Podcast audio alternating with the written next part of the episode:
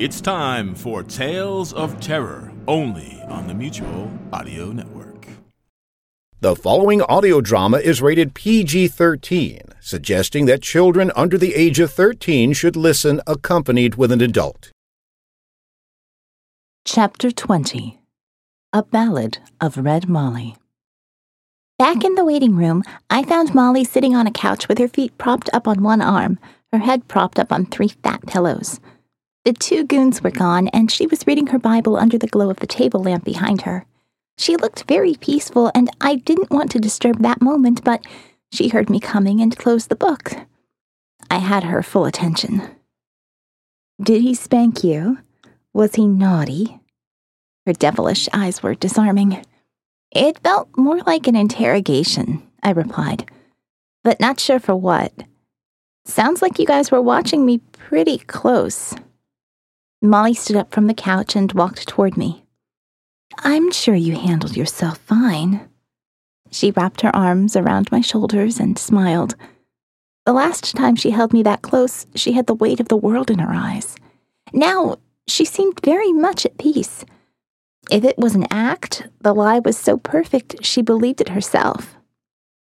Like I said, Paul can be a dick, but he has to be sometimes.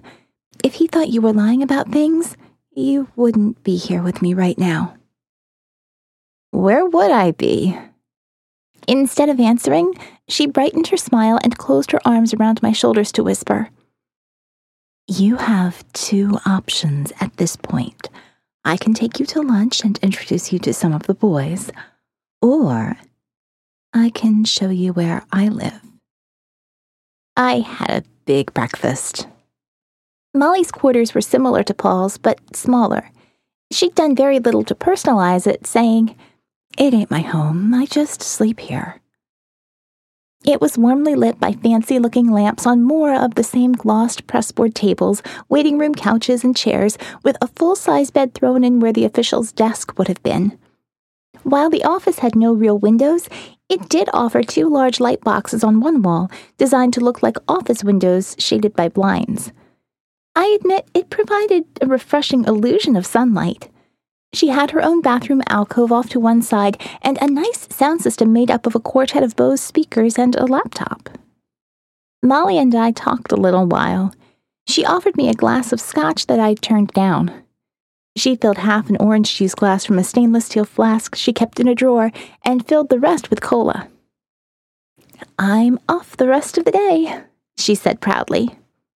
I'm all yours. I felt like we were squatting in a museum. On one wall, the last democratically elected president stared out at me like everything was still under control. To his left, the director of FEMA looked like a woman clearly unprepared for the weight of her responsibility. She looked like a grandma preparing for a happy twilight with a litter of grandchildren to keep her company. FEMA manuals gathered dust on the shelves. What do you do here exactly? It seemed like a logical question to ask Molly. From Paul's description, she was something of a go between known to the management of HG World and the Down Under. I was curious if there were others with similar double lives. The rest of it, assisting Paul in my orientation to this brave new world, didn't seem like a full time job. She kept the Bible in her lap and stared off into nowhere. A lot of things, she replied.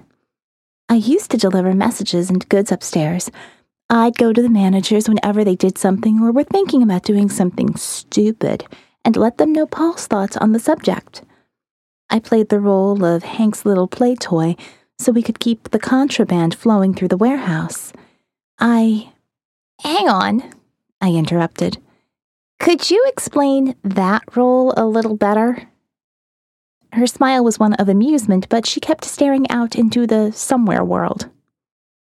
I never slept with him. I only slept with people I wanted to sleep with. Before you ask me who, ask yourself if you really want the answer. And no, I did not sleep with Jack. I know that's been bugging you. The idea of others bothered me too, but Jack was clearly my biggest concern after Hank. Was that possessive or insecure of me to ask?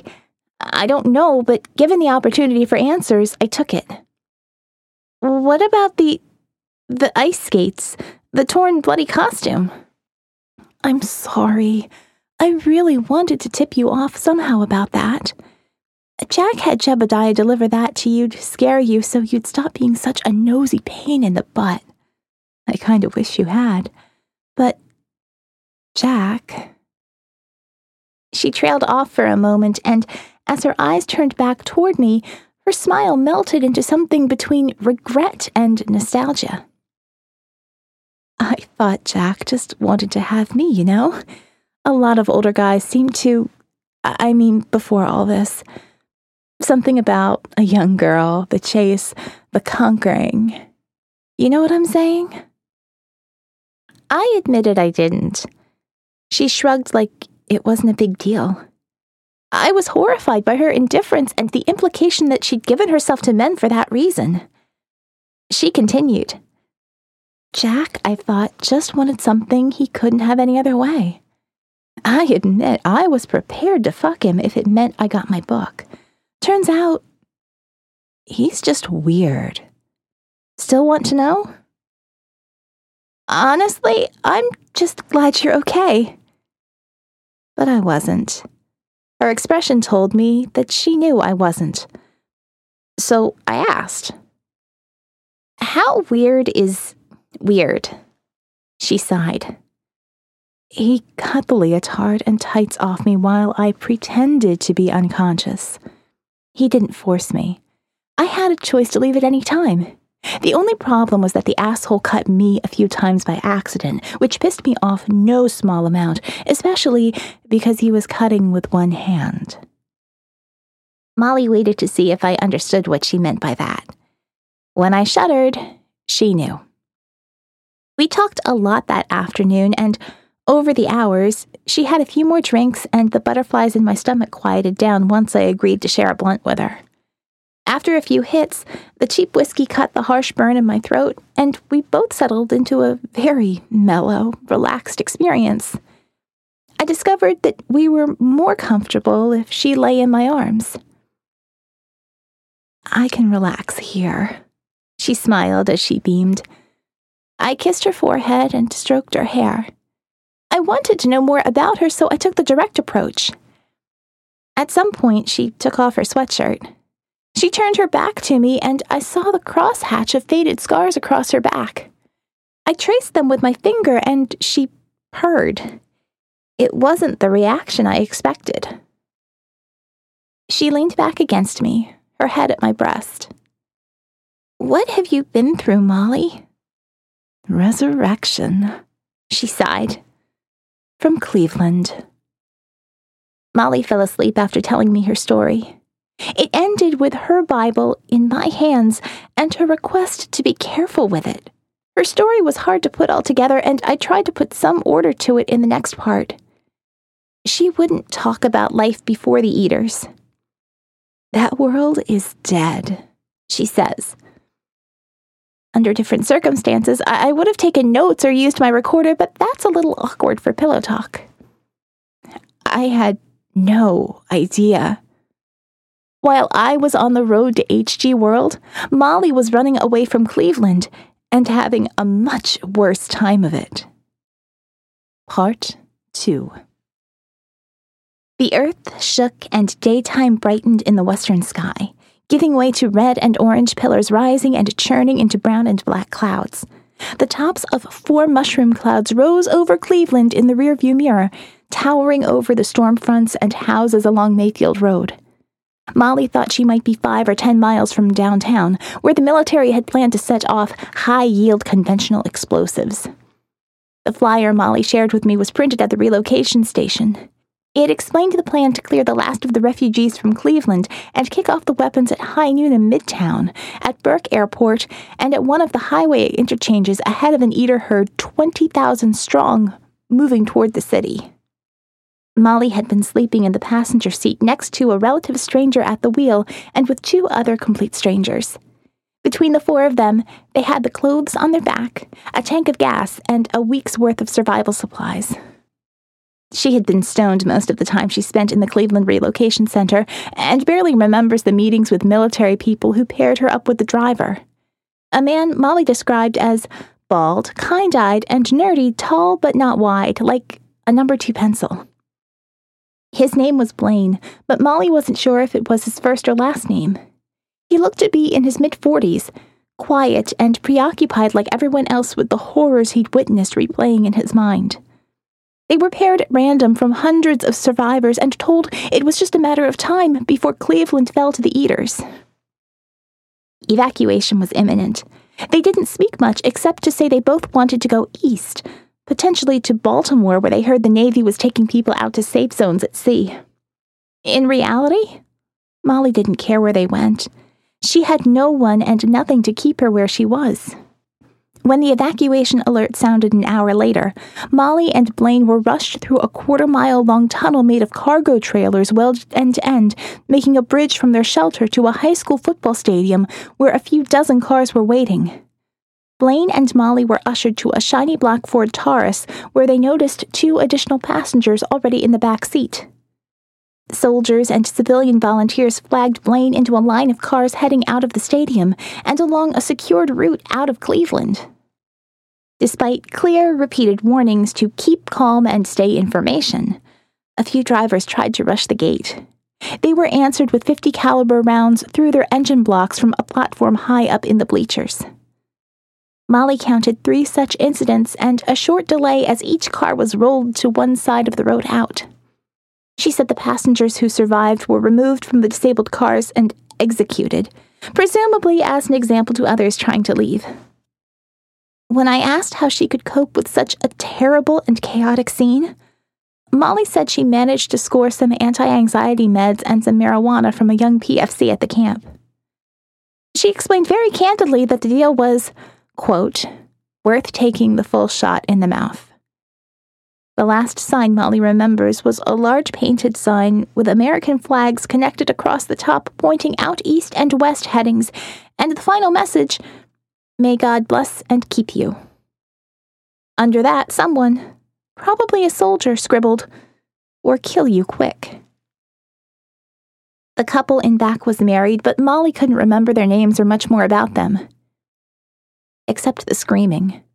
The wife began screaming from the time she heard the first rumble from burning downtown Cleveland and carried on through the sudden trio of pressure blasts overhead and the gusts of wind that followed, like a bad summer storm with blasts of heat, shaking their car, pelting it with splintered wood, siding, and debris.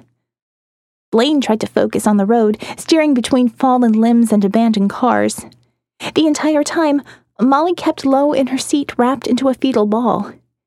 The car bounced and swerved, scraped over steel and over grassy areas before the winds began to die and the road began to smooth out again. The wife would not let her husband hold her, which might have had the much needed effect of muffling her screams. They were at a point 10 miles east town near Willoughby when Blaine lost his shit, stopped the car, and threatened to put both passengers out in the middle of the street. That was when Molly learned that Blaine was given a sidearm and ammunition, along with the keys to a government surplus sedan. Molly said the couple in back stayed pretty quiet after that and hinted that Blaine's outburst should have been the first sign that she shouldn't trust him. Blaine continued east along the only open route he could find, which worked out well until they reached the town of Andover. Blaine and the husband got into an argument over whether or not to take a bridge over some lake leading into Pennsylvania. It was a mile long straight shot into the Keystone State. Blake didn't like the look of National Guard units on the bank because they looked like they were getting ready to head east and into some bad shit. They could all see smoke rising from the east. Molly reported a number of small civilian boats drifting or listing, some smoking or even burning on the water. The argument was settled when the car was attacked by what Molly called a flash mob. It's like one minute, Blaine and the other guy were arguing about which way to go, and the next the eaters are like, right there. Nobody saw them coming. I just looked up, and there's a dozen of them right there and more coming from a boat storage yard. Before they could react, the National Guard started firing on them. With window glass exploding and a cloud of dust rising from inside the car, Blaine floored the Taurus and steered them north along the lakeshore, putting a lot of trees and houses between them, the eaters, and gunfire. They were a quarter mile north before Molly had the nerve to straighten up in her seat, dust the broken glass and foam off her head. An instant after she noticed the red mist coating her arm and smeared across her hand, she saw that their passengers in back were dead. Through it all, Blaine kept them moving forward. His response when told about the passengers was, Good. They're lucky. They're with God now. Turning east at the north shore of the lake, they entered Pennsylvania without a single obstacle. They carried the bodies with them as far as the Pennsylvania border. Molly described how Blaine pulled them out of the back, laid them in the grass along the road, and returned to the car without a word. They had an uneventful time on the highway. As time and miles passed, however, Blaine started to change. Noticing the tension on his face and the exhaustion growing over him, Molly tried to lighten the mood with small talk. At one point, he told her to stay quiet unless she had something useful to say. They drove on eastward until the sun began to sink below the treetops behind them. Somewhere near Meadville, they found a motel situated behind a burned out roadhouse and decided to stop for the night. They raided the motel office for keys, food from the diner, and booze, then blocked the door and window of their ground floor room by parking the car sideways across the front. If they had to leave in a hurry, they could open the motel door, slip into the open driver's side window, and drive off. The power was out, but water still flowed, so they filled up their spare bottles and quietly loaded them into the car. Even though they had seen no eaters since arriving in Pennsylvania, the thought of another flash mob showing up forced them to keep the doors and windows sealed. The plan was to sleep a few hours and decide what to do when clearer and rested heads could prevail. So Molly slipped into one of the room's double beds fully clothed except for her shoes and tried her best.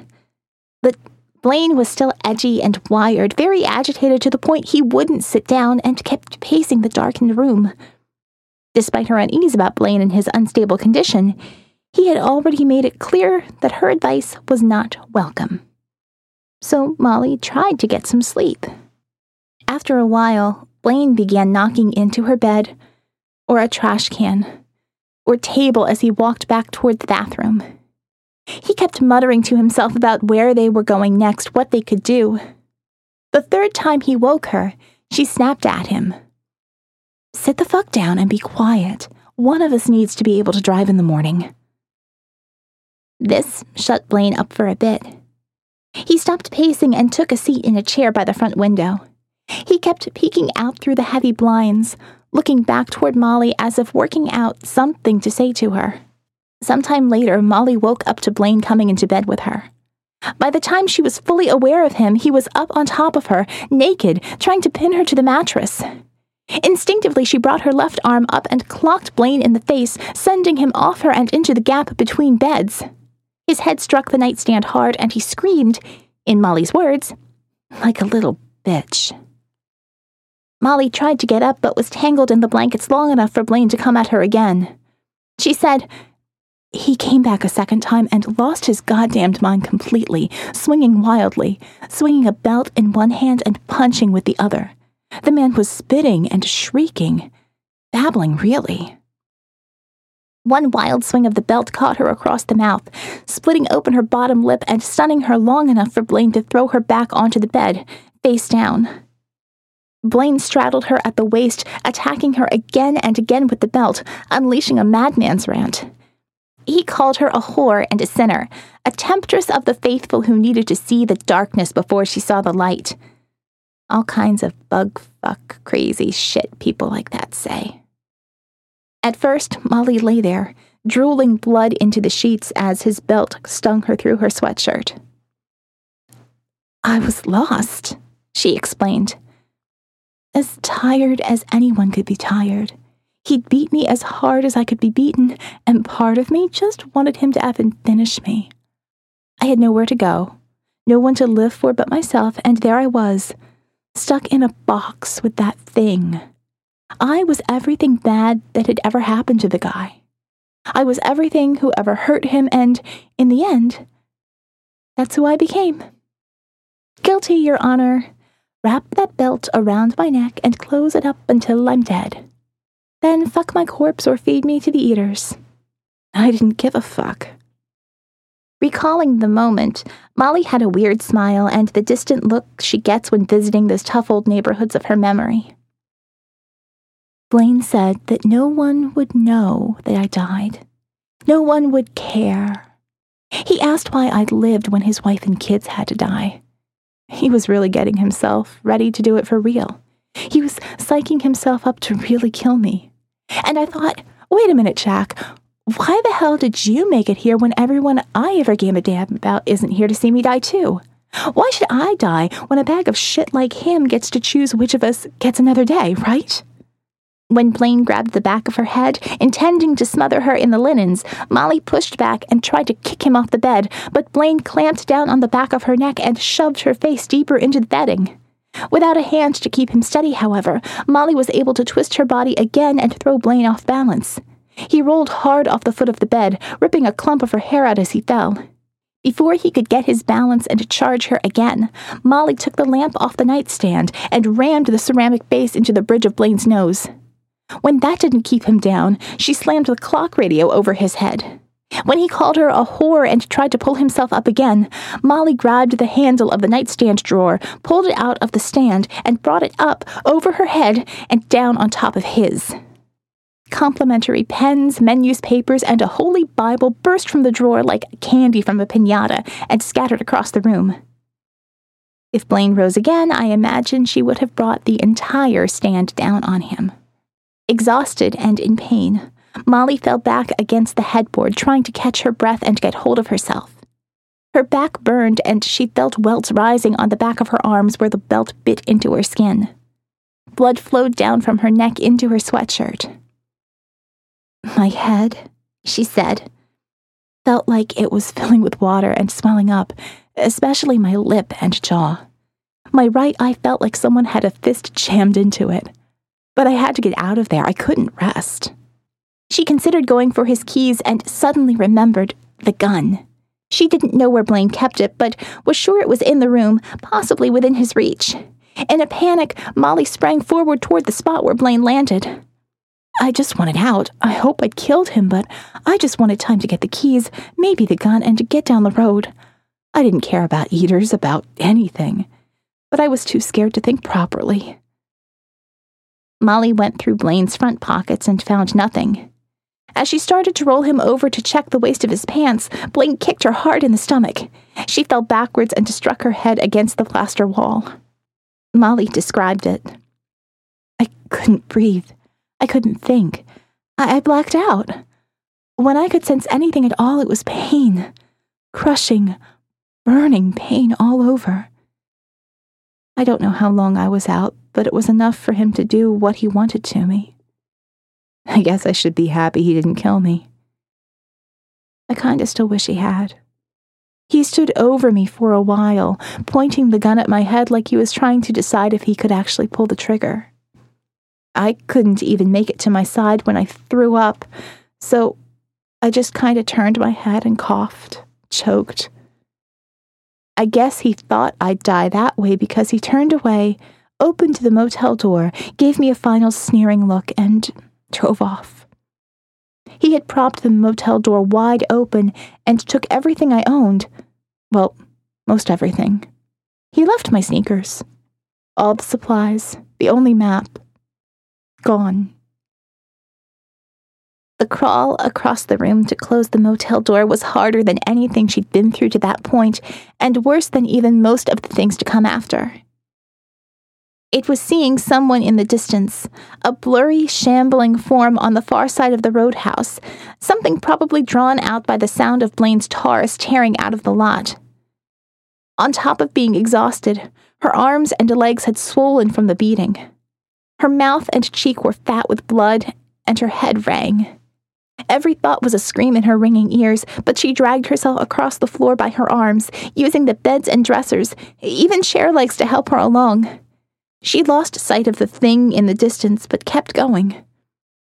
Over her own wet wheezes and gasps, she could hear the cow like moan of eaters on the scent. That hungry, almost desperate cry of the eater calling to others that something alive is near. Food is near. She recalled what it was like to watch an eater fall on and smother a small child, her own little brother, lay its dead weight across him and dig the naked bone of its fingers into warm, living flesh. Molly had seen how an eater could snap its jaw shut like a bear trap and tear away a mass of flesh and muscle. She'd seen such a gaping wound fill up with blood in time for the eater to dive back in and coat its face with it, all the while its victim screamed in agony. She struggled harder against the growing, screaming pain through her entire body and the simple, reasonable, and even pleasant idea to simply give up and die already. Blurry sight guiding weak fingers, she managed to tip the metal trash can out and away from the door as shadows dimmed the first light of morning through the window beside the door. For a long moment, the door slowly fell back to its frame on its retracting hinge as footsteps scraped across the concrete steps outside. The door fell slowly, but gracefully into the frame, the lock engaging with a satisfying click. Molly listened to the groans and the shuffling outside the door. Blaine had opened the thick curtain over the window but left the light blinds closed. Through them, hazy shadows crossed the window, moving toward the door. As the eaters began to pound on the door, Molly collapsed and passed out. Part 3 When she woke, it was late afternoon, and the first light had given over to the orange reds of sunset. The door remained shut and locked, the sound of eaters was gone, and there were no shadows lurking outside the window. Thirst was her motivator. She crawled to the bathroom, ran the bath and the sink, using a dusty coffee mug to pour water out over herself and across the bathroom floor. The cold water tasted horrible, but it didn't matter. The feel of cool water on my body, she said, was like a power up. I drank too quick and it spilled over me by accident, but I ended up sitting on the toilet next to the sink, just pouring cold water over myself, down my back and front. It made no sense. I made puddles on the floor, but like housekeeping was going to give a shit, right? She looked herself over in the full length mirror hanging on the door. I had black bruises on my thighs. My forearms looked like Popeye. Blood had followed from above my hairline down my back along the trail of cuts and welts Blaine had lashed into my back. My face was just a mess. But I was alive. More than that, Jill, I was even angry. I dipped myself into the tub for a while to cool off, and when I came out, it was a froth of pink and gray, dirt and blood and filth. But I felt better. I couldn't fix my bra, he tore that all to hell, but I found my panties and pants, put them on, and warmed myself under all the blankets in the room. I kind of felt like I was back from the dead, but not quite warmed back up yet, you know? And when I got comfortable, I was sitting under a shaft of light coming from the window, and I'd pulled a blanket over from the other bed and wound up with that Bible in my lap. Don't ask me to explain how, it just was there. It was a worn pleather softcover published by the Harmony Hills Company of Red Lion, PA in 1964, making it older than Molly and me combined. Its binding was barely keeping it together anymore, so someone had the thought to use duct tape across the spine.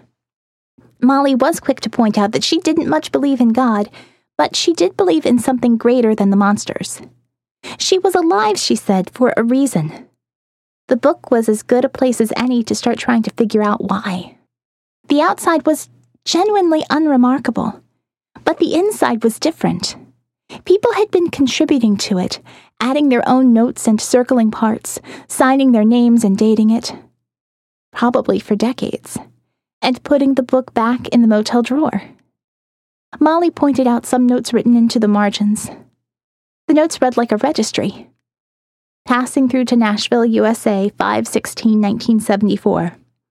Praise Jesus, August 1st, 1982.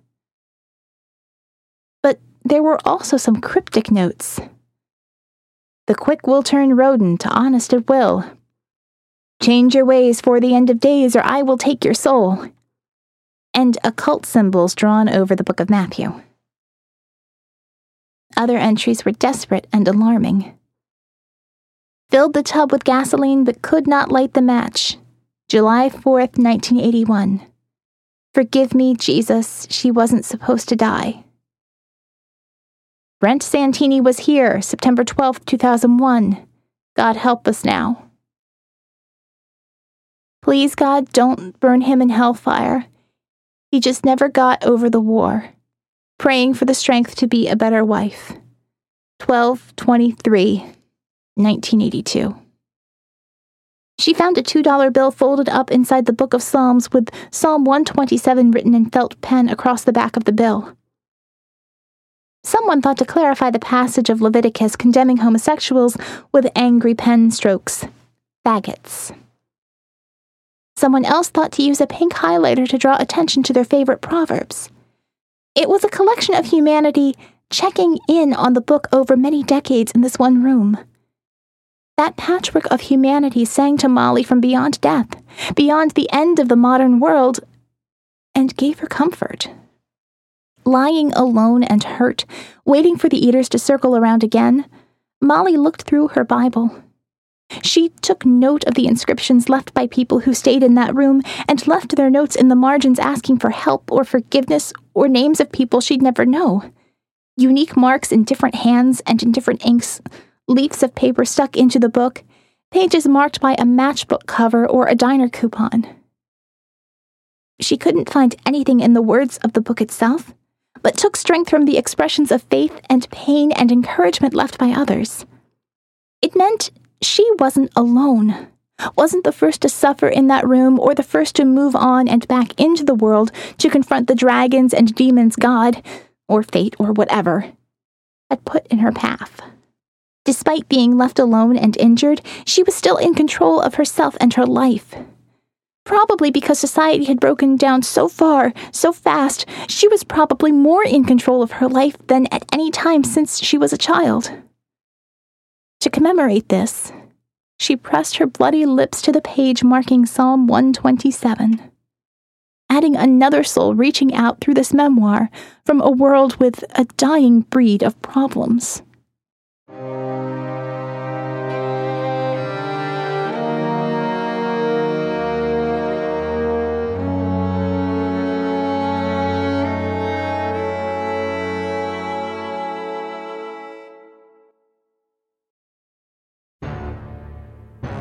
Tuesday Terror really gets the nerves on edge and gives you a nice, healthy fear of the dark.